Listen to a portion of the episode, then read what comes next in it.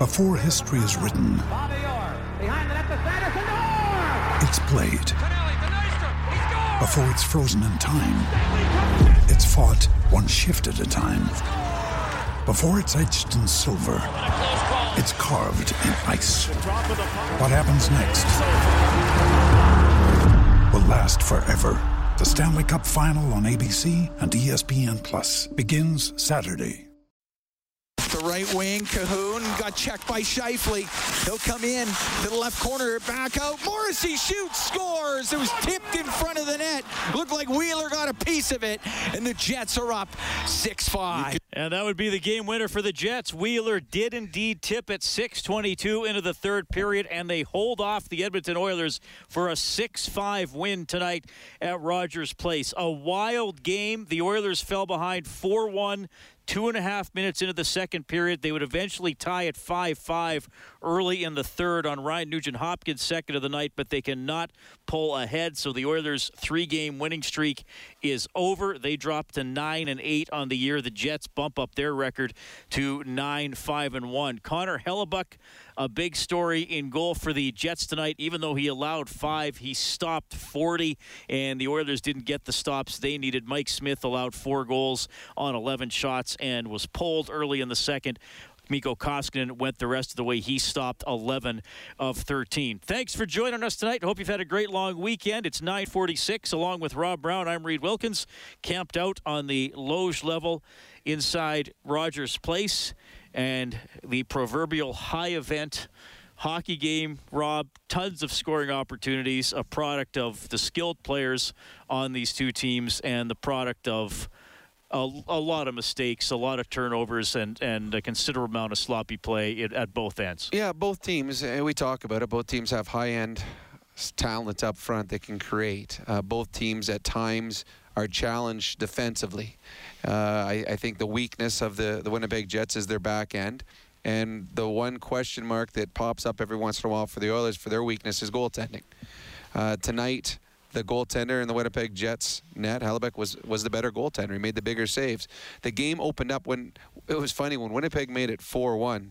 That opened the game up because all of a sudden the Oilers had to start pressing. They had to get the defenseman jumping in the play. They had to start leaving the zone, trying to get the breakaway pass, trying to create offense and it played into their game, played into their strengths, and it really hurt Winnipeg because uh, Winnipeg would have loved to have played, you know, a clamp down type of game the rest of the 40 minutes, but uh, the Oilers weren't going to do that, and the Winnipeg Jets defensive play, the Winnipeg Jets defensemen, especially three through six were exposed over the last 40 minutes. That's not a strength of theirs. They've they've traded or lost or retired players over the last couple years on their back end, and they're not the same. Uh, and you could see that tonight. Uh, the Oilers, when they got their forecheck going, it was relentless. But when you're chasing a game like the Oilers were from very early on, you got to play perfect hockey because you can fight your way back in the game. You can tie it up, but you can't make another mistake. And the Oilers made a couple mistakes in the third period, and, and that was enough for the Winnipeg Jets to come. Give the Jets credit. They they bent, they didn't break, and every time the Oilers had that push where they got even. The Jets came back pretty quickly afterwards to score a goal. So, at the end of the night, the one, the Edmonton Oilers were, I believe, the better team in the game.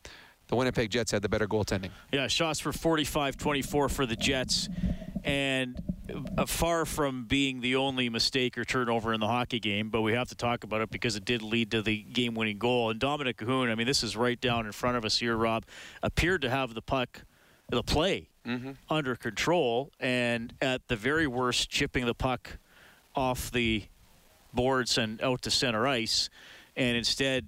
uh, I mean, I don't know what he what he was what he was thinking, but seven seconds later, it's in the Oilers' net. Well, he had a rough night. Uh, as I said with Bob between periods, uh, you know, everybody has off nights, and it seems like on the night where nothing's bouncing your way, the puck seems to find you a lot, and it did with Kahun. And, and what some players get themselves into bigger trouble with is when they're having a rough night, they're thinking, okay, I can change it with just one really good play. And either try to force something or wait an extra second to make that play instead of just being simple. And Kahun, instead of just making, as you said, a simple play, get the puck out, it's not pretty, it's not sexy. It doesn't make up for mistakes that happened earlier, but it doesn't compound on what you've done wrong earlier in the game. Unfortunately for, for Dominik, he, he tried making something out of nothing, and it turned out into a goal in the back of the net, and him a seat on the bench. Uh, so it, it was a rough night. And when you're playing with Leon or when you're playing with Connor, the expectations are high because those guys are, you know, one, two in league scoring. They're the ones that are supposed to lead you each and every night. So they got to get, they need to get opportunities. They need to produce offense. And it's dried up. Leon is still con- continuing to contribute offensively, but Kahun and Yamamoto until tonight had dried up. So then you start forcing things. I think that's what you saw to Dominik tonight. He doesn't want to lose a spot playing with Leon, so he tries to make something out of nothing. And more times than not, that usually gets you into bigger trouble, and it did for him tonight. Oilers lose 6-5 to the Jets. I can tell you the Japanese Village goal light is on on 630ched.com, so you can print up a coupon for a free appetizer at Japanese Village restaurants. Thrilled to serve you again for dine-in and takeout. Complete details at jvedmonton.ca. Connor McDavid gets two assists. He is at 499 career points. Had seven shots on goal tonight, including a chance with uh, about a minute left where he tried to flip it short side on Hellebuyck, and Hellebuyck held the post. Evan Bouchard tonight, eight shots on goal, plays 20 minutes and, and 23 seconds. Uh, yes, like almost everybody in the game, he had a couple of tense moments uh, uh, defensively, but uh, man, oh man, I, I mean, Barrie was brought here to fire away, and he has been more lately, but Bouchard, I, I, can't remember an Oilers defenseman, especially that early in his career, with that type of shooting mentality. Oh, no, and I don't remember an Oilers defenseman since probably Sheldon Souray that has that wicked a shot. I mean, it's heavy. Barrie has a heavy shot. For I mean, he's not a big man, but he's got a heavy shot, and it's yeah, you can see why it's a weapon for him and has been throughout his career. We're just starting to see Bouchard, and Bouchard is. It seems like it's at a different level. And it's one of those ones when every time he fires, I'm cringing because if it hits anybody, they're going down and down quickly. And a couple tonight, he put over the net twice, back to back shots. Uh, to me, what the Oilers have now with Barrie, with Bouchard, is not just on the power play, but five on five. They got two weapons that I think that they can use more as these games go on. You get one of those two coming in late and one timing it, it's going to create offensive chances. If the puck doesn't go in the net, it's going to create because the goalie's not going to smother that. It's not something that he's going to okay bring it into his body and hold on. It's going to hit and bounce somewhere. And they tonight, Bouchard twice off the back boards. The puck came out so fast that it created scoring chances. So, uh, yeah, Bouchard, uh, there were a couple moments defensively that uh, they'll be able to work on with him with video and, and teaching. But offensively, the kid is gifted and it's going to be fun watching him blossom over the next couple of years here because he's going to be playing with elite offensive forwards that are going to be able to find him and get him the puck when he needs it. All right, the Jets win it 6-5 courtesy Mattress Superstore. Give them 5 minutes and they'll give you the best sleep of your life. Life. Take the Sleepology body scan and take the guesswork out of buying a mattress. Here's Tyson Barrie. Tyson, uh, you feel like this is a game that you guys kind of let get away. You created a lot, and then just a, a, a few bad mistakes seemed to cost you. Yeah, um, anytime you give up six, obviously it's uh, it's not a not a great night. So um, we left Smitty out to dry there early, and just you know we tried to claw back, but it was just uh, not a good enough defensive game from us, and we just made some mistakes that, that cost us. Now, I know when you're playing, you don't get to watch a lot, but uh, rookie Bouchard slid over and played a little bit of the left side when Lagesson went down. Can you just talk about the maturity in his game and he, to go and play your opposite side. He looked pretty good doing it. Yeah, no, he's. Uh, he's a super intelligent player and uh, obviously very skilled and patient. And um, to be able to just slide over there and you know, kind of, it seemed like he, you know he's done that for for years. So um, Bush is a, a, great player, and um, the patience that he has and, and uh, the way he sees the ice makes it uh, probably pretty easy for him to go over to the left side. Derek Van Diest, Post Media. Because just, just the way you guys were playing today, um, did you feel that you had, you had an opportunity to come back and it was just a matter of, of making the most of your opportunities? Totally. I mean, we tied it up and then, you know, just gave it right back to him.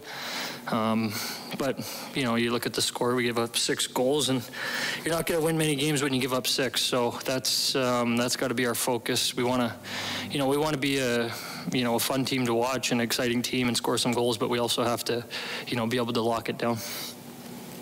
These teams, for whatever reason, the Jets and Oilers seem to play back and forth hockey. Is it just because there's so much skill on the ice, or why do you see the games being so wide open? Yeah, I think it's it's fast, and uh, you know any mistakes, both both uh, both teams are capable of capitalizing, and um, you saw that tonight. Jim Matheson, Post Media. Uh, Tyson, you played 30 minutes tonight. You're down to five defensemen for you know almost two periods. Did it seem like you played 30 minutes? It seemed like every time I looked at you, you were on the ice. Yeah, that's uh, you know you never want to see a guy go down and 5D. Uh, you know you're going to get a lot of minutes, so got to get a little little tiring at the end, but um, especially when you're pushing pushing to try to come back. But uh, you know hopefully Laggy's all right and um, he'll be he'll be back in. And does this underscore? I mean, this is six five. The other, you know, game you guys won in, in uh, Winnipeg, Leon scored with the second left. Were you thinking, you know what, we've done it once, maybe we can squeeze in that last one in the last couple of minutes, uh, seconds? Yeah, 100%. You know, six on five when you're only down one, it, it happens quite often. You can tie it up. So, um, obviously, wasn't tonight, but um, you know, again, you don't want to leave it to the last minute to try to have to tie it up. We got to play better, you know, in the previous 59. All right, that's Tyson Barrie. Couple of assists tonight, but the Oilers lose 6 5 to the Winnipeg Jets. Some interesting games between these two teams already this season. Draisaitl won at the buzzer. The Jets got three in, in early in the third to win the other game 6-4 and then tonight obviously 6-5 the Jets well the Jets never trailed and they had the lead most of the game it was briefly tied a couple of times but they, they were already uh, able to jump back ahead let's uh, go back downstairs here's Dave Tippett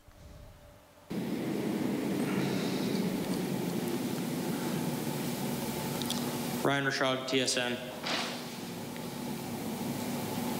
Dave, did it just feel like another one of those nights where you were scrambling to, you know, to chase the game and outscore some of the mistakes that had been made? That's exactly it, Ryan. you you make some mistakes and they end up in the back of our net, so you're chasing the game. And the disappointing thing about that one was we got ourselves back in the game and then we gave it away again. So you play a, a nice tight game against Montreal, and, and, you've shown a few times this year that you can play that game. Uh, but you've had a few of these as well, Dave. Is it is it what the opposition's throwing at you, or what's the difference between nights where you can find that game and nights where it's not even close? Well, you're the mistakes you made, your goaltender's cleaning some of those up, and you're not making as many mistakes. So, so there's uh, there's a combination of, of, both. You're playing a tight game, and when the score is tight, it uh, the the game seems to be tight. And uh, when you get behind, you got to chase the game, and things open up. And uh, we had lots of opportunities. The first couple of periods, we had lots of opportunities and didn't capitalize. And it seemed like, uh, you know, we would make a mistake and it would end up in our net. So that's the way it goes some nights, and you just have to regroup and we'll get back at it on uh, on Wednesday. Jason Gregor, TSN 1260. Dave, because of the uh, Lagesson injury, it forced you to play some D Moore and Bouchard. Mm-hmm. You know, played a lot, ended up playing some time on the left side. Uh, what do you think of him on his offside? Uh, we'll see. He got some. You know, we tried him in practice the other day. We're just we're, you know, kind of thinking about a lot of different things there. But we'll see where Lagesson's injury is here, and just see where things go tomorrow. But. Uh, uh, he's had some experience there in juniors, so he's the guy that we picked to try over there. And just because of the injury tonight, he got some minutes. I'll have a closer look on some video just to see how it went, but uh, we'll evaluate things tomorrow. And uh, Dave, just looking at minutes played, um, you know, Turris was on the ice, close by a guy, didn't get a stick on him, and they scored. Didn't see the ice. Same with Kahun. Um, just trying to send a message to guys. If, if no, you're, you're just right you're just no, you're just chasing the game. You're playing other people to try to get yourself back in the game. Derek Van Diest, Post Media. Hey, Dave. Uh, three of those first four goals against Smith look like they were pretty good looks. I guess. Did, yeah. Did you just not like? Did you just try to change the momentum at that point, or did yeah. you not like something Smith was doing? No, we we wanted to change. You wanted most of the time that's happening, and you know everybody's trying hard, but sometimes this just not going your way that night. So you try to change it up and change the momentum of the game. And when you expend so much energy trying to get back in the game and you do it and tie at 5 5, is there always a danger of that little bit of a lull and they get one back at the other end on you? Well, I don't know if it was so much of a lull as a mistake we made. So we turned the puck over at the defensive blue line when it should have come out, and then we didn't defend very well in front of the net. So it wasn't a lull. We made two mistakes, and uh, it was in the back of our net. Jim Matheson, Post Media. And you talk about at least Alex Chiasson finally got some stuff going offensively. How do you think he and his line played? You know, they were all right. Chase, Chase, it's uh, it's funny. Gully was said after the first period. You know, Chaser, if he gets when he gets one, he seems like he's always around another one. So Gully was right on that one. But uh, Chaser, it's good to see him get on the board. He's been around the front of the net a lot and shoots the puck well. So it's. Uh, you know, at that, that point of the game, when he gets his first one, you're 1 1, you think you're going along fine. And then we obviously gave up enough or gave up more. And so you're chasing the game. But, uh, you know, we'll see how it goes. But Chaser, uh, Chaser's played all right. It's good to see him get rewarded. And Lagus, and he came back and played a few shifts in the second. Was it just one of those ones where you, he decided, okay, I'll see how it is? Is that what Yeah, He, yeah. Yeah. He's, he uh, came back just to see if he could go, and he couldn't go. Last question, Tony Barrar, Oilers TV. Dave, just one question for me. This season and last, it looks like every time you guys play the Jets, it's a high scoring affair. What is it about these two teams' playing style that really opens the game up? Uh, I don't know. It I'd, seems like the games have all been close, but there's a lot of mistakes in the game. Thank you. This concludes tonight's. All right, that is Dave Tippett, courtesy of Mattress Superstore, Oilers head coach, as they have lost 6 5 to the Winnipeg Jets. And obviously, you know, Tip uses that phrase a lot when they fall behind chasing the game. But as he said, they actually chased it and caught it tonight. and then and then gave it right back. And, and credit to, to Winnipeg once they went up 6-5, they were able to finally settle it down. I, I mean, really, the Oilers didn't have a, a grade A chance in the last 12 minutes or so. No, they played better. It, it took them 50 minutes to do it. Uh, I, they, actually, the entire third period, they were better. They gave up the, the goal early in, in the third, but they they seemed settled. The, the shots weren't until uh, the Oilers pulled their goalie. They weren't getting a lot of grade A scoring opportunities. Uh, they started getting pucks in deep started not turning the puck over. It's funny when you look in this game and uh, the, the the one question was asked, and then you and I talked about it that the Oilers made the big mistake, and that's why they lost. The other end, Winnipeg made more big mistakes than the Oilers did, by far. I mean, there's 46 shots up on net. It just they got the saves. So it wasn't as though the Oilers uh, played well, but made a couple big mistakes that cost them a hockey game. Winnipeg just made just made more big mistakes they just got better goaltending in a game tonight that it came down to goaltending in a, in a 6-5 hockey game. Uh, the goalie that made one more save was the one that was able to come up with two points for his team, and Hellebuyck did that. 6 5 win for the Jets. The five goals tonight means a $500 donation to 630 Ched Santa's Anonymous. That's courtesy James H. Brown and Associates Serious Injury Lawyers. They're given $100 for every Oilers goal throughout the season. So they have now presented $6,000 to 630 Ched Santa's Anonymous. That is cool. Okay, it's 10 after 3. You can get us at 780. Did I say it's 10 after 3? It's three after ten. I believed you, though. I was like, it's been a long night. well, the game, there was enough action in the game that it could have lasted six hours. There, there were more scoring chances in the first half of the game tonight than there were in the previous three Oilers well, games. Probably. Actually, in the last road, yeah, the last road trip, there was more tonight. It was a fun game. All right, 6 5, the Jets win. It's three minutes after 10. That's what I meant to say. You can get us at 780 496 0063. we got to call a quick timeout. It's Heartland Ford Overtime Open Line.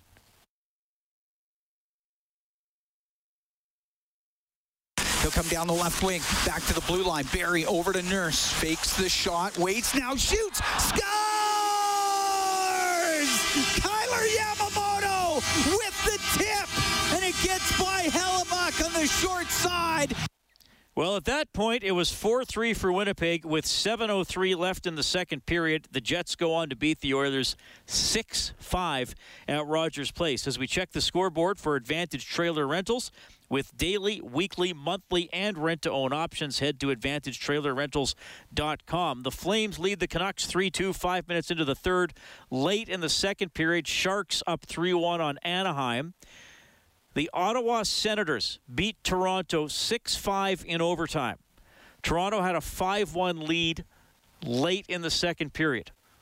And the Senators come back to win. I saw a stat put out tonight the Ottawa Senators franchise record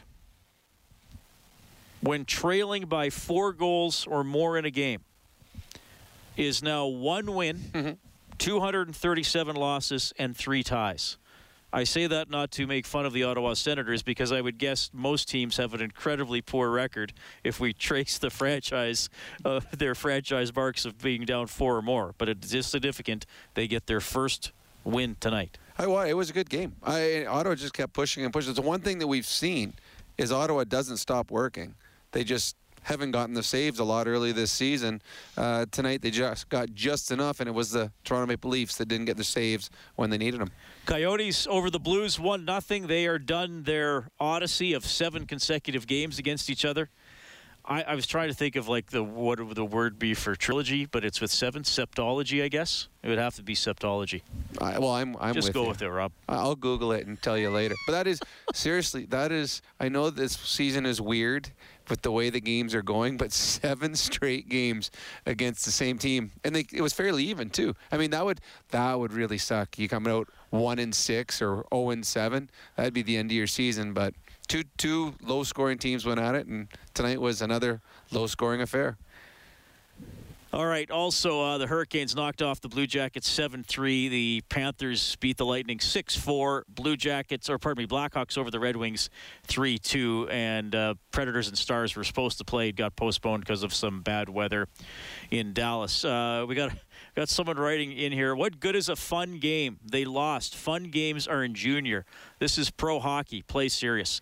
To that person, I say lighten up. You kidding me? I'd it's, rather it's a, I would rather geez. watch a six-five hockey you know game than a one nothing. You know what? In all seriousness, that person should stop watching sports. Because that was a like, fun game to watch. It's disappointing if your favorite team lost. I get it, and we'll talk about some of the things that happened. But uh, that was that was an entertaining hockey game. I'd I'd watch that all year long. Games like that. There's mistakes, but big deal. 780-496-0063. We have Robert standing by. Hey, Robert, thanks for calling. Hey, Reid. Hey, Rob. How you doing? Good.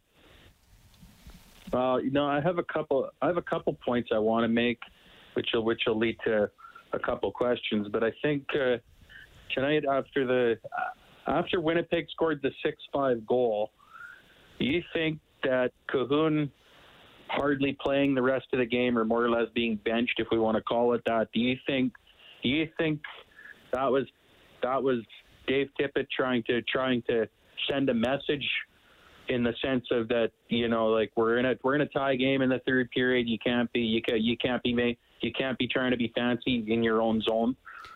I think that was just an accumulation of an, an off night for Kahun. Honestly, it was, he, he had a rough night, and that one was a huge mistake that cost them. And at that point, you know what? We're going to shorten the bench, and you're not making the, the, the, the, the final nine or the final eight or whatever players they played for the last so many minutes. He it, if you're going to shorten the bench, he would have been one of the uh, players that deserved to be on the bench. It was a tough night for Kahun. Yeah, so, so, so, yeah, I guess that yeah that does uh, that does make sense. But uh, now, uh, now as far as the goaltending goes, I mean, I mean, obviously, I mean Smith I mean, Smith tonight. He Smith had an off night. I mean, four goals on on 11 shots. That's a that's an off night. I mean, any, any way you want to look at it. I mean, I think, but I mean, as far as the the quality of the goals, I don't think he, I don't think he really had much of a chance on on any of them. I mean, you know, I mean, tough night. But you know, Koskinen obviously on the on the the, the, the two goals that he let in, both of those were tipped. Koskinen, in my opinion, Koskinen didn't have a he didn't have a hope to stop a of uh, stopping either of those. But I mean, so yeah, I mean, I think you know what, yeah, the yeah, the goaltending wasn't great, but I mean, like I said, at the same time, Winnipeg, they're Winnipeg got chances, and when they got them, you know, they uh, Uh, they, as, Dave Tippett likes to say, uh, Winnipeg got chances, they capitalized on them. The Oilers got chances, and well, and some of them they did, some of them they didn't. Off night, but you know, I think uh, I think they'll bounce back on Wednesday. But now that uh, that being said, seeing as seeing as how both goalies played tonight, if you're if you're Dave Tippett, what do you what do you do uh, what do you do now for Wednesday? Do you go do you go with Koskinen or or do you or do you do you throw do you throw Smith back in and give give him a chance to rebound? The only reason I say that is is because well now after tonight, even though it was only it was, even though it was only a period and change. Smith has started the last two. So if you're Tippett, do, do you go back to Koskinen to keep Yeah. it to two, or or do you give a do you give Smith a chance to rebound? Yeah, th- thanks, Robert. I, I, I think probably they'll play Koskinen. I think that would have been the plan going into this four-game stretch. I I agree. Uh, It's a good question because having Smith leave the game early uh, does take away the, the fatigue factor. But I agree. I think you go with Koskinen, and then they'll split again on the weekend, so they'll both end up playing two each. So that's our guess. But uh, it, it, a little bit of a wrench put in there, mainly because Smith only played a short while. Yeah, uh, I mean, we got a few people writing in tonight about about Ken Holland acquiring a goaltender, and that certainly was brought up last Saturday night when Koskinen didn't have a very good game against Calgary. I, I don't I don't think we're at that point. I, I think that's much easier said than done. You know, teams aren't lined up to hand the Oilers a uh, a number one goaltender. I, I, I think we. I, I think obviously the goaltending was a question mark coming into the season. Um, and I think it's it's been very up and down. I mean, the last the last three games were excellent. The game in, in Calgary, Koskinen, you know, I thought was was very poor. Yep. And tonight, yes, there were grade A chances, but as you said, you you stop a couple. You you, you could have allowed four tonight and still won the hockey game. Yeah, I agree. And it, I know that a lot of people say that. To me, tell me which goalie to get. In all honesty, where, where are you going to get a goalie? You tell me who, who the Oilers can go get and, and can afford, and the team is willing to give that goalie up. Throw it out there because it's not easy finding. No one's going to give up their starter. They're just not. So, I mean, if there's someone out there you think that the Oilers are capable of getting that they can make a trade, I'd love to hear it. Um, to me, this was an issue that they tried to address in the summer, a- and they lost out to the Calgary Flames on Markstrom. And this is an issue that they will go after next summer and try and figure out what they're going to do because I I don't believe they're going to come back with both Smith and Koskinen for next year. But um, I don't know if you can fix it here in the over the next couple months. I, I don't think you can, but maybe there's something that I'm missing.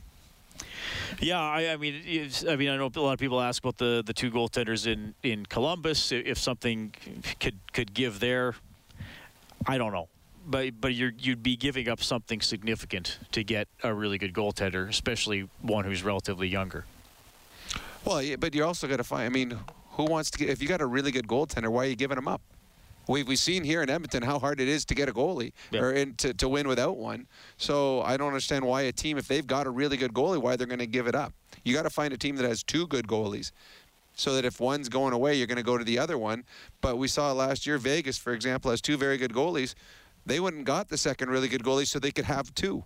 So I can't see them moving one of their goalies. Plus, Fleury makes over six million dollars for another two years. So uh, I, I don't know. I, I'm sure that Ken Holland would love to have a bona fide number one goaltender. But right now it's Smith and Koskinen. And I have a feeling it's going to be Smith and Koskinen the rest of the year. Yeah, and I think Koskinen will start Wednesday. I agree. I think that was the plan. Smith tonight, Koskinen Wednesday, Smith Friday in Calgary, Koskinen back here on Saturday. Yep, I think so. I would think they'll stick with that, but we've often been wrong predicting the goaltending. so so we'll see. When you say often, you say you mean usually. Oh, pretty much every pretty Yes. much every time. Okay, 780-496-0063. We have uh, John on the line. Let's go to John and welcome him to the show. Oh, okay. Hey, guys. Um, I just want to say, um, Reid, uh, I was listening to the game because um, I'm watching the Canucks game on TV, and I'm calling from BC here. So, um, and I listened to the Oilers game, was listening to the Oilers game on the radio. So, um, uh, Rob, I think. Well, probably here's my prediction. Um, at the like when Kenny and Steve have a good relationship, so probably like if anything is coming our way, it'll be Thomas Greiss um, coming at the deadline for I don't know, because Kenny and Steve are friends, maybe a second round pick or something. And then Bobby Ryan's probably going to Pittsburgh uh, at the deadline because Berkey had him in Anaheim and loves him. So there'll be there's two second round picks for Stevie, and they're rebuilding. So um, and I don't know. That, what do you guys think? I don't know. That's, I don't. I don't think I'm not comfortable going in the playoffs with Koskinen and with uh, Smith. Mm-hmm. And I would love to see Fleury come to Edmonton, but we'd have to send Koskinen back and uh, probably Philip Broberg or something like that. I don't really know if I want to do that, but um, I, there's no way. I, I don't care what anybody says. Like we we miss Markstrom like it's nobody's business here in Vancouver. It's amazing what a true number one goalie, how many defensive mistakes he can cover up. Oh, for sure. Because you're seeing it now. Um, but that's kind of what my prediction. Like Greiss yeah, will be coming that's an interesting one because Detroit, you know, probably isn't going to be. Uh, I, I, will remind you this. Uh, I will remind you this, John. The Oilers don't have a second they don't have a third, and they don't have a fifth in 2021. So that could limit options. But it, but no, that I mean that's that's a, a fair suggestion. Yeah. If there is a team like that, that you you would expect Detroit to be not great. I mean, they're now four ten and three, so they're no, already, they're, they're a team that's going to be missing the playoffs. So yes. you know, maybe if they're they're selling and they're looking for picks or or a prospect or something like that, yeah, uh, that's fair. 780-496-0063. We also have Rocket standing by on the line. Oilers lose 6-5 to the Jets. Hey, Rocket, go ahead. Hey, there's a player I watched today, and uh, it was the, the Florida game, Florida-Tampa game. Mm-hmm. And he's a D guy, number seven for Florida. His name is Radko Gudas. Yep. Oh, yeah. He's been around for a while. Drafted 66th overall by the Penguins. This guy hits absolutely everything that moves, and I think would be the perfect complement on the Oilers' defense. He rushes up, he skates fast, he literally looks for everybody and anybody to hit without compromising his defensive position. This guy's a stud. He's like he's like a pronger except you know without the offensive skill, which you don't need. You just need that that guy that's gonna like lay the body out on, and and this guy, it was. I, I'm telling you, that was the most impressive game I've seen a D guy play in a long time. Yeah, he, he is very physical. He's been around. He's been on Tampa. Yeah, he's been he on Philadelphia. He's been on Washington. He's been on Florida. He he does throw a big hit. He does get caught out of position at times. I would never ever compare him to Pronger. There is no comparison. Pronger's a Hall of Famer. Gudas is a number six defenseman on most teams. Oh so. no, I'm not. I'm not comparing him to Pronger, but just like the physicality, oh, right? Oh yeah, he, like, oh yeah, he's physical. I, that, that, he's fun that to watch. Aspect, yeah, he's fun to watch that way he's because really fun to watch. Yeah, like really fun to watch. And uh, trust me that by the end of the night, there's always someone on the other team that wants to kill him. yeah, I know, and that's what I saw tonight. There was like he just like completely disrupts like forwards and gets them out of their game and and they get they get so frustrated with him. He's always in their face. I don't i can't remember where he's from. He's not from canada. He's a I, i'm guessing he, i'm guessing he's czech. That's my czech, guess. Czech. He's a czech yeah. Yeah what a what a stellar defenseman. Like that's that's that's what i think we we need is just like an extra guy like a Beukeboom. You know what I mean? Somebody like that. All right. Thanks, Rocket. We appreciate it. 780 496 0063. Oilers lose 6 5 to the Winnipeg Jets. First period, Scheifele, Chiasson, and Connor had the goals really opened up in the second period. Appleton and Ehlers with a couple of quick ones. Smith got pulled, four goals on 11 shots. Nugent Hopkins and then Yamamoto. Perreault scored on a deflection. Chiasson got his second of the night. It was 5 4 Jets after two. Nugent Hopkins tied it 5 5, 2.55 into the third, but Wheeler got a tip for the game winner at 6.22 of the third. So Winnipeg gets out of here with the victory. All right, 780-496-0063. We have Travis on the line who's also going to finish the play this evening. Travis, go ahead. Hey guys, how's it going? Good. Um, so I was just thinking, um, I, I keep an eye on all the cap friendly stuff too, pretty closely, and uh, I was looking at. Uh, I know there's been talks too about Elvis Merzlikins and Korpisalo. Yep. I know they got Seth Jones down there. Like, with the emergence of Lagesson, wouldn't it be smart? We have we have quite a few lefty pitch to get him with his brother. They're not the best on the left side down in Columbus. You, I, I, I would even add in a first round pick, go Jones first rounder, and then even give them Koskinen and do the swap. It's a five hundred thousand dollar difference that maybe they would retain on their end, and uh, they would get a first rounder and Jones, and they would get Koskinen, who's also finished to play with, like with Korpisalo, the two Finnish under a Finnish GM, right? They got the big guy, and they, they get split it, right? He's uh, more of a split kind of goal tandem, right? And then you bring in Merzlikins, still a big goalie, really talented, and I, I think there's something there possibly with that.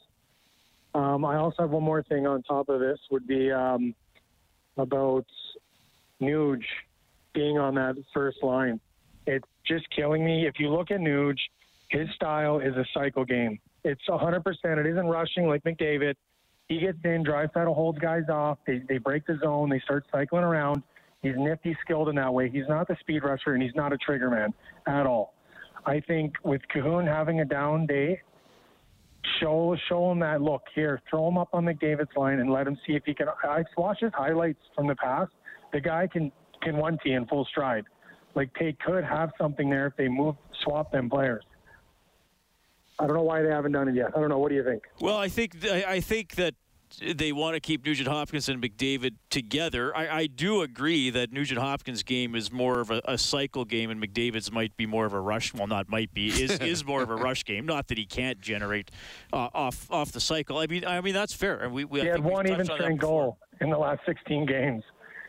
yeah, but then Kahun's hasn't been much better. I mean, I can tell you right now that uh, from just sitting up here looking, McDavid wants to play with, with Nugent Hopkins. That's just my guess. Well, does he want to win? right. Well, yeah, I'm not sure. I mean, the, both both line. I mean, the, the Oilers not winning. I don't think is the five on five play of their top two lines. But I mean, we have a weapon that can't be beaten when you have the dead line together. It's just well. Nasty. I mean, like, again, that that was one stretch that they had. I mean, let's not let's not say if we put them together we're unbeatable. I mean, yeah, you're right. I mean, in I mean Yamamoto. That's tonight's the first. I mean, that's his first point in four or five games he's slowed down. So I, I mean, what do you what do you think of that Merzlikins deal though? Pardon me. The, the Merzlikins deal. What was the trade you suggested again? Like even throwing in a first rounder with Jones for uh, and Koskinen, the three pieces for Merzlikins. They get their their finished tandem, and uh, and the and uh, we get Elvis with Smith for now until we get another backup, maybe next year. I mean, Jones, I mean, right now is a number eight defenseman. Yeah, it doesn't sound like Columbus would be getting a lot there. They're getting a number eight defenseman and a backup goaltender. Well, Koskinen, the, re- the reason we're trading Koskinen is because the, we don't think he's, or well, you're guessing he's not good enough to play here. So you're getting, they're giving them a backup goalie and a number eight defenseman. And a first rounder. Well, so more or less it'd be a first rounder you're giving up for him, and not all. The first round depends on where the Oilers end up. but we are stacked on D though. There's untapped potential with Jones. Well, I, well, I wouldn't say we're stacked on D. I think we've I got. Think I think there's some young young young players that are uh, making strides, but I wouldn't call us stacked. I mean, this isn't. We aren't the. Uh, I don't know the Montreal Canadiens where they got a great top six. There is competition because I think there's a lot of players that are very close, competitive wise. Yeah. But I mean, you you got to sell this to Columbus. Now you're going to say, hey, here's our eighth defenseman.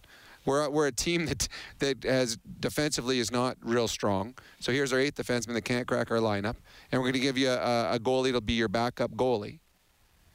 So right now that's not two selling features. So more or less it's a first round pick to get that goalie. Now I don't know if that's worth enough for Columbus or not, but I don't think the players are. Look, I mean, Jones would be happy, and that would get him. Well, oh, no, John, as Jones well. would be Jones would be happy. So will Koskinen. But you got to yeah, well, they have time, to re-sign Jones too in a year. Yeah, no, I, I, I'm, I'm, I'm looking from Columbus's side. I'm not looking from Edmonton's Yeah. side or a fan side. No, no, I'm saying from Columbus's. Seth Jones has to get re-signed there. Oh, okay. Everyone's leaving. Everyone's leaving. Right? So you, you got think- his brother there. Oh. oh, I see what you're saying. I see you're saying that way. I, I don't know. Yeah, if I don't know how badly they would if they would want to play together or, or not play together. I mean that and Merzlikins is an interesting one. I mean, he's he's still a bit of an unknown too, though. I mean, he's played 40 NHL games. That's it. Yeah. You know, so I, I think that's uh, now he might. I, I get it. He's he's probably better than than Smith and, and or Koskinen. But Is he? You're, you're- again, you're taking a flyer. You're you're, you're hoping. You're hoping. And I, and I really think, look, I, I know fans don't want to hear this, but I really think if the Oilers are big game hunting for someone to bring in, teams are asking for Nugent Hopkins. And Columbus might be sitting there thinking, well, you know, we traded a center for Laine. Maybe we could get a decent center back. I mean, it's true. That's that's where I would start. If I, I feel like we're looking good with uh, defensemen coming up here. If we had a Nurse, uh, Broberg, and Lagesson on the left side, the right side, you had Bouchard, uh, Larsson, and Bear, like in the future here, like up and coming. We really need a D man. I think wingers, like we're we have a little bit in the pipeline. It's going to come, but I think it's just uh, a goalie for now. No, I, we agree with you. It's just you've got to be able to sell that to another team, and I don't think what you're selling is enough for them to give up their give up for him. And I don't know if that goalie is a huge upgrade. I mean, he- again, you're hoping, but I don't. It yeah, but doesn't have the that's- track no, record. it's, it's, it's interesting. Interesting discussion for sure, Travis. Abs- absolutely. Awesome. We're going to finish the play, buddy. You already have a Hungry Herd premium sampler box, courtesy Hungry Herd. Top quality meats delivered right to your door at everyday low prices. Alberta owned and operated. Kellen, go ahead. Get it up the left wing. Now to Chiasson in over the jet line. He'll go to the net. Shoots. Scores! Alex Chiasson down the left wing. He gets it underneath Hellebuyck. All right, Alex Chiasson got two goals tonight, and we know he can be a bit of a uh, streaky scorer. He, uh, in his first seven games in the National Hockey League, he scored six goals when he debuted in the 12-13 season. For what team, Travis? Oh man. I'm. I'm. I Was it- think I'm going to Um, help you. I think. I, I no no no. Oh, okay, go ahead. You can help me, but I think I have it already. Oh, say it. Say it, and then we'll tell you if you're wrong or not. I, th- I Um, think it's a Lone Ottawa Star Senators. State. I. Th- is it? Oh, it's Dallas Stars. It's it? totally Dallas Yeah. Stars. Your name's going to the Oh. grand prize draw for a $1,000 gift certificate to Vision Electronics. That's courtesy PF Custom Countertops. Support local with a PF renovation. Get started at pfcustomcountertops.com. Chiasson, of course, has played for Dallas, Ottawa, Calgary, Washington, and now Edmonton. His career best season was in 18-19 when he had 22 goals in 73 games for the Oilers. He had 11 goals in 65 games last year, including an overtime winner in Dallas against his uh, against his former team.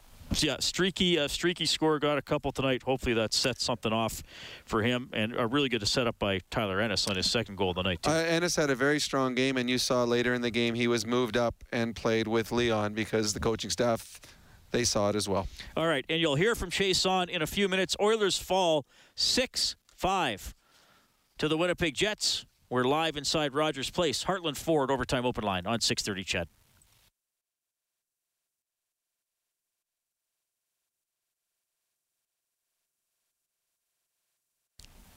The Oilers' three game winning streak is over. Winnipeg wins tonight at Rogers Place 6 5. Edmonton's record is now 9 and 8. The Jets are now 9 5 and 1, and these two teams are going to play again on Wednesday night. That'll be the fourth of their nine meetings this season. Calgary is leading Vancouver 3 2 with 36.7 seconds left. Vancouver is shorthanded, so they're going to try and muster something here. They, did they get a face-off in They Calgary's did. end? They, it was Calgary had control of the game. They had the power play. They had the puck on their stick, and they messed up. Vancouver got control, was able to pull their goalie, and now Vancouver has a face-off in Calgary's zone. They're playing five on five. Just the Canucks have no goaltender. All right, we'll keep an eye on this one for you. The only other game still in progress. Sharks leading the Ducks 3-2. That's with about 15 minutes left in the third. William Lagesson left this game with an upper body injury. Did come back and try to play after getting shaken up in the first period, but then had to leave. Did you see which where it was? I don't remember where I, it was. I, I thought it was. Oh, Oh, they, they scored scored. Vancouver scored it. okay, so they did they win the face-off and fire it straight in? I just saw it go in. Uh, they must have because it was right off the face-off. But that's well, that's what you, that's where Calgary messed up to start with. They could have just kept past the puck around in the offensive zone. They didn't. They lost control, allowed Vancouver to pull their goalie, and then Vancouver wins the draw. and a big shot from the back. Oh, Oh, Myers over to Besser, I think. he can shoot. Yeah, off wing, top of the circle, fired it in. Yeah, oh, perfect screen too in front. So Vancouver, dramatic. Now Calgary still has a power play. And we'll have a power play in go overtime, and it'll too, go yeah. into overtime just a little bit, but uh, Vancouver now in good shape to get at least a point out of that game. Yeah, I, th- I thought it might have been an arm or a wrist for uh, Lagesson, and Bob referenced during the broadcast he thought he saw a wrist get jammed, and he came back and, tr- and tried to play, and, and then wasn't able to play. So we'll see his status here moving forward. Ethan Bear looks pretty close. When I saw him at practice yesterday, he was taking a lot of reps with Bouchard. Bouchard moved over to the left side, so I thought he might be back in tonight, but but Bear did not play this evening. Yeah, it's too bad. It's, it's sad for Lagesson because he's a kid that I think the expectations were not high for him being a, a, a regular, uh, and he's worked his way into the lineup and, and played well when he did. So it's too bad that uh, he, if he's out for any period of time because he's a kid that is. I believe overachieved. He's been one of the big, pleasant surprises for the Edmonton Oilers this year. Uh, I mean, the one thing, and one of the callers said, the Oilers do have better depth. I don't think the Oilers are great on the back end yet, but they're getting better and they're getting young players that are come up and making contributions. And they do have depth where they have guys that are NHL ready to put into the lineup, which is something new for them. So it'll be interesting to see who gets to step in on Wednesday if Lagesson cannot go and if Bear is unable to play. Yeah, I think that's a, good point. I wouldn't call their depth excellent. Uh, I mean, it, like like truly deep teams have a seventh defenseman who could be a second pairing guy on another team. You know, but he's he's scratched 60% of the time. Mm-hmm. But like you said, at least the Oilers are putting in players who have NHL experience. Or, or you remember, Lagesson was drafted before McDavid. I mean, he's in his mid 20s. Oh, they're not I was like, no, he wasn't. Connor went first. Year wise. Yes, Yes, year wise. Sorry. Yeah. He was drafted zero overall. No, but I mean, he was drafted the same year as Draisaitl in, 20, in 2014. So, you know, he's played pro in Sweden. He's Mm-hmm. he's played in the AHL. So he knows enough to come up and be a depth player. So at least the Oilers have some more options. But yeah, they're they don't have like high high caliber guys waiting in the wings. No, but I- and I think you know maybe Koekkoek's not playing as well now as he was earlier in the season. I either. agree. I mean, there, you don't normally get a guy off another another team's sixth defenseman or seventh defenseman, and all of a sudden now he's the great player that's Right. going to be in your top four. Um, we and the others, they also have Chris Russell, who uh, uh, we know his capabilities, and he can step in at any time and be a contributor to this team as well. So uh, it will be interesting to see. Hopefully, Lagesson is ready to go. Hopefully, Jones is ready to go. If neither are, be interesting to see which one Dave Tippett decides to put in the lineup. Yeah, and, I- and I mean tonight, obviously there were mistakes. They just they just didn't handle a lot of pressure from the Jets well enough tonight. And even and even there's a mistake with experienced players when Appleton got that breakaway. Nurse and McDavid or Nurse and Nugent Hopkins went to the same guy. Oh yeah, on what should have been a, A two, two-on- on two to contain. Well, in all in all honesty, if you look at from up here, it was a two on four. When I mean, Koekkoek was way too far over. Nugent Hopkins went to nurse his man, and all of a sudden, I mean, Hamilton's like, "Hey, wait a second, this is cool. I was just going to see if you dumped it in, but now I've got a breakaway." Uh, yeah, I, yeah, the others made they made mistakes, and just like wins. The Calgary, that is really funny, though. I mean, Calgary wins on a power play goal on the same power play they gave up a shorthanded goal that allowed Vancouver to get into overtime. And I mean, in all honesty, if you're an Oiler fan, that's the worst thing that could possibly Three happen. points. It's a three-point game. So four three, Calgary will win that one. I think it was Gaudreau that got I thought the it was. goal. Gi- I think it's Giordano. Oh, isn't it? Giordano, sorry. I, I think so. Down low here, I can't tell. He's off the screen. No, that's Gaudreau. It is Gaudreau. Gaudreau one timer from a sharp angle. So they they had about they had 38 seconds on the power play into overtime. I think they scored 22 or 23 seconds into overtime. So Calgary four, Vancouver three. Although they the are final. reviewing it right now. We should mention too, because uh, the Jets took a look on the Nugent Hopkins goal that tied it, Mm-hmm. and McDavid, McDavid's skates did precede the puck, but well, it was close. Well, it- yeah, it but if a guy is controlling It- the yes. puck, he can he could skate backwards over the blue line if he's in clear Yes. control of the puck. And well, and, and good on McDavid on that one too, because he had lost control of the puck, and he was hit. Well, I mean, his pure skill ability well, it, well allowed him. He knew exactly where he was and when he had to get the puck on his stick. This might be called back right now. They're reviewing. I think actually. I can't see the puck though. Well, we need a we need the jumbotron right now. But I know that the linesmen do have the headsets on, and they are looking at this. No, and Uh, see the linesman that made the call had the player right in front of him. I think that might be offside. It- that is super close. It is super close. So which is dumb if you're a Calgary Flames because you got a four on three power play. You do not need to go offside. There's nobody near near you. Uh, It's- but it's counts. It still counts. It was close. It though. was really close. But no, that was a great play by Connor. And I, when it first happened, I'm like, okay, did he get that in time? But when you watch the replay in slow motion, he did get it in time, and turned out to be a really nice play that uh, the Oilers were able to to score. What at that point you're thinking, okay, it's going to be the Oilers' night. They battled back again. They score early in the third period, but as they did all night long, the Winnipeg Jets, when we're pushed, came up with a big goal at a big moment. That was a good pass by Puljujarvi too. It was it was a bomb. Yes. Yeah. No. And great shot. There was two or three goals tonight that were in and out of the net, and you're like, did I hit the crossbar? Or Did that go in the back? And that one went way in the back, and it was in and out very quickly. I thought Nuge that that was a better game for for Nuge. And I know the one uh, caller wants him moved on to a different line, but I thought that was the most noticeable for Nugent Hopkins in the last little while, expect five on five. And he at one point came out, he centered a line tonight because they went with Connor Leon and Yamamoto. And then the next shift came out. Nugent Hopkins was Yeah. playing center for a little bit. But when you're chasing, you have to start trying to create uh, offense. And that's what Dave Tippett did when he went to the well and threw the couple new lines together. I imagine they'll be back to normal come Wednesday. Yeah, Kyle Connor's goal in the first period was in and out quick. It, it, he had a his He's- release is quick. He's good.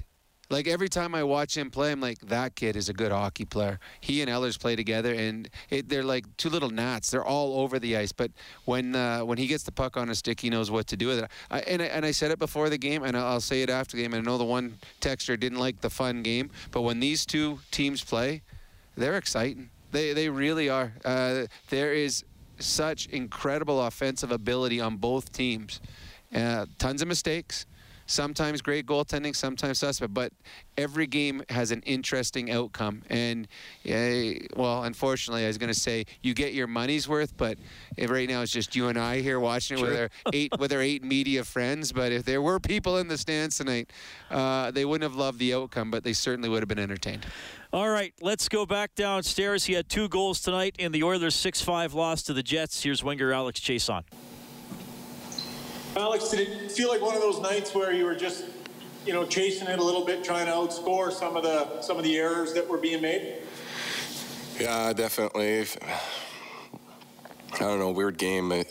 Every time we get our game back or something, we get scored on, and then we're trying to get trying to get that um, that goal back, and yeah, just we're not we're night. Um,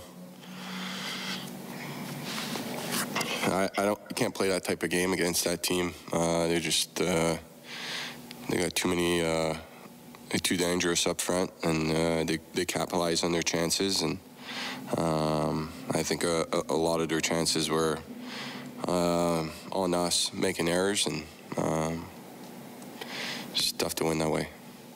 So you play a real good game against a good team in Montreal, and you shut things down. You guys have shown at different times this year you can play that game, but then there's other nights where it really gets away from you. you know, where do you think this team is at, just in terms of dialing it in and, and being able to access that more responsible game more often? Yeah. Um, it's just you know you. We were hoping uh, we know what we were going to get uh, tonight, and we've, you know played these guys tons in the past, and um, they play the same way. They're structured. Um, we just didn't have our best uh, from the start, and then I think, like you mentioned, we were just kind of chasing the game. We get away from our structure. We're trying to get a goal back or whatnot. And, uh, it's not a recipe for success in this league. Derek Van Diest, Post Media. Alex, uh, your line was really going tonight, though. Can you just comment on, on the play of the three of you, and, and obviously getting those two goals must have felt good for you. Yeah, it was nice. To, I thought our line uh, got a few opportunities and whatnot. Um, yeah. And I guess when you're chasing the game like that and you're finally able to tie it, I guess is there always a danger of, of having a bit of a lull, or how did you see that third period after you guys tied the game and you guys had all the momentum, really? Yeah. Um, give one back, and then you know they're. it's a different game when um, you know there's 10 minutes left and they're up one. We're just we're kind of just scrambling, trying to get something happening. Um, short bench, you know, guys going on and off. It's it's it's a more so in a game like this. Like I said, I think it's a playing that way is not a recipe for success. Uh, this league uh, players are too good. Um, guys defend too well. Um, go back to work tomorrow. Last question, Jim Matheson, Post Media. Uh, Alex, when the game is wide open like that, does the do both teams just get caught up in it? It just becomes like one of those games because okay, last shot wins. I mean, both teams look like okay, we got to shut it down here, but we can't shut it down. just too many good chances on both sides, and then before you know it, it's it's uh, five three, five five, six five. Is it just one of those games where you know there's just so many chances that good teams are going to score lots of goals? Yeah, I, I don't disagree, but it's got to get to a point where enough's enough. You know, um, you know, I thought once they got up to three, four, you know, they get five, six. It's it doesn't matter how, many you score in this league. You start giving up four, five, six. It's like I said, it's not a recipe for success. It, but does Winnipeg play a style that I guess you know you've had a four-three game and a six-four game and now a six-five game? Is that two teams that might not be able to play a two-one? Um, I mean, we can play that game we won three nothing in Montreal, so we can play. We, we have done in the past. Um, it's just a matter of doing it every night and understanding types of game and types of teams that we're playing against. Um, I mean, you can score four or five in this league. You give up more, you're not going to win. So um, that's just this league's too good. Players are too good. Guys are skilled. Um, you gotta, we gotta defend. We gotta keep pucks out of our net.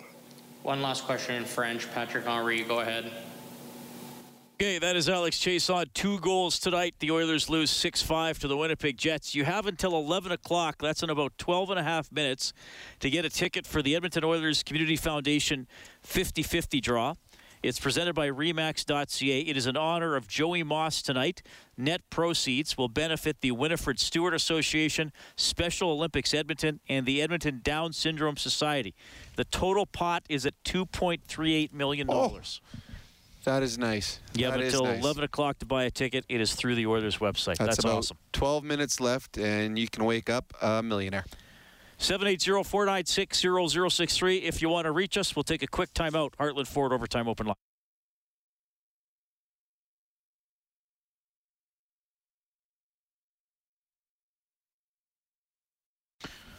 Joined by Rob Brown, Winnipeg 6, Edmonton 5. Your final tonight, Blake Wheeler gets the game winning goal. Crazy game. Mark Scheifele had three points for the Jets. He's on a seven game point streak. Wheeler had a goal and an assist. Neal Pionk had a couple of assists for the Oilers, two assists for Barrie, two goals for Chiasson, two assists for Bouchard, two goals for Nugent Hopkins, two assists for McDavid, who played 26 and a half minutes. Darnell Nurse played just over 27 minutes. Tyson Barrie played 30 48 also because William Lagesson mm-hmm. was out of the game. That drove up the minutes played. Eight shots on goal for Bouchard, seven for Nugent Hopkins, seven for McDavid, and five for Jesse Puljujarvi. Some of the stats that stand out tonight uh, five shots on goal for Nick Ehlers of the Winnipeg Jets. Face-offs were 50-50, but again, Draisaitl leading the way for Edmonton. He won 13 out of 22 for 59%. One one thing that stood out for me in this game also, and you talked about him, I think it was after the first Neal Pionk, the way he's played, and he's turned out to be a, a very good find for the Winnipeg Jets this is the first time in a long time where I've seen someone try to be physical on both McDavid and Draisaitl. Pionk threw a big hit, took the worst of it, took a stick across the face at the blue line, but he went out of his way to try and run Connor. And then late in the game, absolutely flattened Leon Draisaitl behind the net. You don't see play. Most players don't go out of the way to throw checks against those two players because normally they, they make you look silly. They go past you. But that's the first time I've seen it, and that really stood out. And that kid's a, an offensive player, not known for his physicality, but uh, it just shows you right now the importance of these games. The guys stepping outside their comfort zones to be important game changers, and tonight he did. So look for both Leon and Connor next game to know where he is and try to make him look silly. Yeah, I noticed McDavid and, and Pionk had a little Couple bit times, going yeah. on, sticks going at each other behind the play and things like that. Archibald got usually he's the one giving out a hit. He he got drilled tonight. Uh, Khaira took a long run at Poolman where I was like, is that charging? Because he hit him well after the the puck was gone and knocked him down in the neutral zone. Yeah, I mean there was a fight early in the game we haven't even talked about. This one had a little bit of everything. Eh, well, and this is both teams understanding the importance. Uh, there's only four playoff spots available, and the Winnipeg Jets and the Edmonton Oilers are going to be fighting for us, you know, the same spot. And this is a every time they play these two game sets, there's four points available, which makes it an eight point swing. Uh, Winnipeg took the first one. Now it's that much more important on Wednesday that the Oilers even the series here and not fall another two points behind the Winnipeg Jets. Yeah, and then you're back to 500 again at nine and nine, and you know then you're trying to get above 500 again. and You lose a little leeway in case you have a slump. Well, true. That's. I mean, it just. It's funny. There's there was always games when you played against division teams where they were more important, but then you'd have you go out in the East and you'd have a bunch of games where you know two points were on the line, but the games weren't as vital. Well, this year because of COVID and because of the new schedule.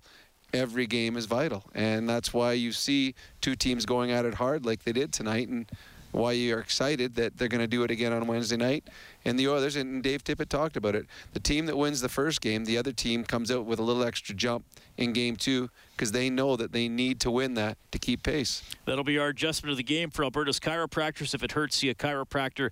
Visit albertachiro.com slash hockey. And I've been watching the, the points percentage as much as the points because the games played have been pretty uneven. I mean, like we said, there's always a team that's sort of in a bye, and then somebody's playing five and eight or four and six. But so, uh, I mean, Toronto's got a 750 points percentage. Montreal's still looking good at 667. Winnipeg's at 633. Calgary's at 567, and Edmonton's now at 529. And then you have a drop off to Vancouver at 395 and Ottawa at, at 265. So, I mean, the the way it is uh, right now, you sort of have Winnipeg, Calgary, and Edmonton very close, 3 fourth, Mhm. third, fourth, and fifth. And the, the, so every time you play Winnipeg and Calgary, that's the team that you need to beat because that's the team that's closest to you for a playoff spot. So, uh, again, Wednesday's game is going to be exciting. And then you wonder what Winnipeg's going to do with their goaltending. Are they going to come back with their superstar goaltender, or are they going to give Brossoit, the former Oiler, an opportunity in the second of uh, of of the two game set? Well, he was the goalie in the buzzer beater game, right? Because And, play, and he had a pretty good game until you know he gets beat with no time left on the clock. So See, the Jets, they don't have a back to back tonight here, Wednesday here, Friday at Vancouver, Sunday at Vancouver, and then they don't play till, again, till next Thursday. So they don't have uh, a back to back. You so would think forced, yeah. probably gets a game this week. If he does, you play him in Vancouver, and Maybe you play him in Vancouver the, Friday. The more important game, just looking at statistics, is the game against the Oilers. Do you, do you play with your best goaltender? I mean, I, I would think it's Hellebuyck again. I would think so. And I think it's probably going to be Koskinen for Edmonton. Okay, get more on this one on 630ched.com or globalnews.ca. Thanks to Troy Bowler, our game day engineer here at Rogers Place. Kellen Kennedy is our studio producer back at 630 CHED. Bob Stauffer has Oilers now from noon to 2 tomorrow. I will have Inside Sports from 6 to 8. Winnipeg takes it 6 5. On behalf of Rob Brown, I'm Reid Wilkins. Thanks for listening to Heartland Ford Overtime Open Line. Have a great night.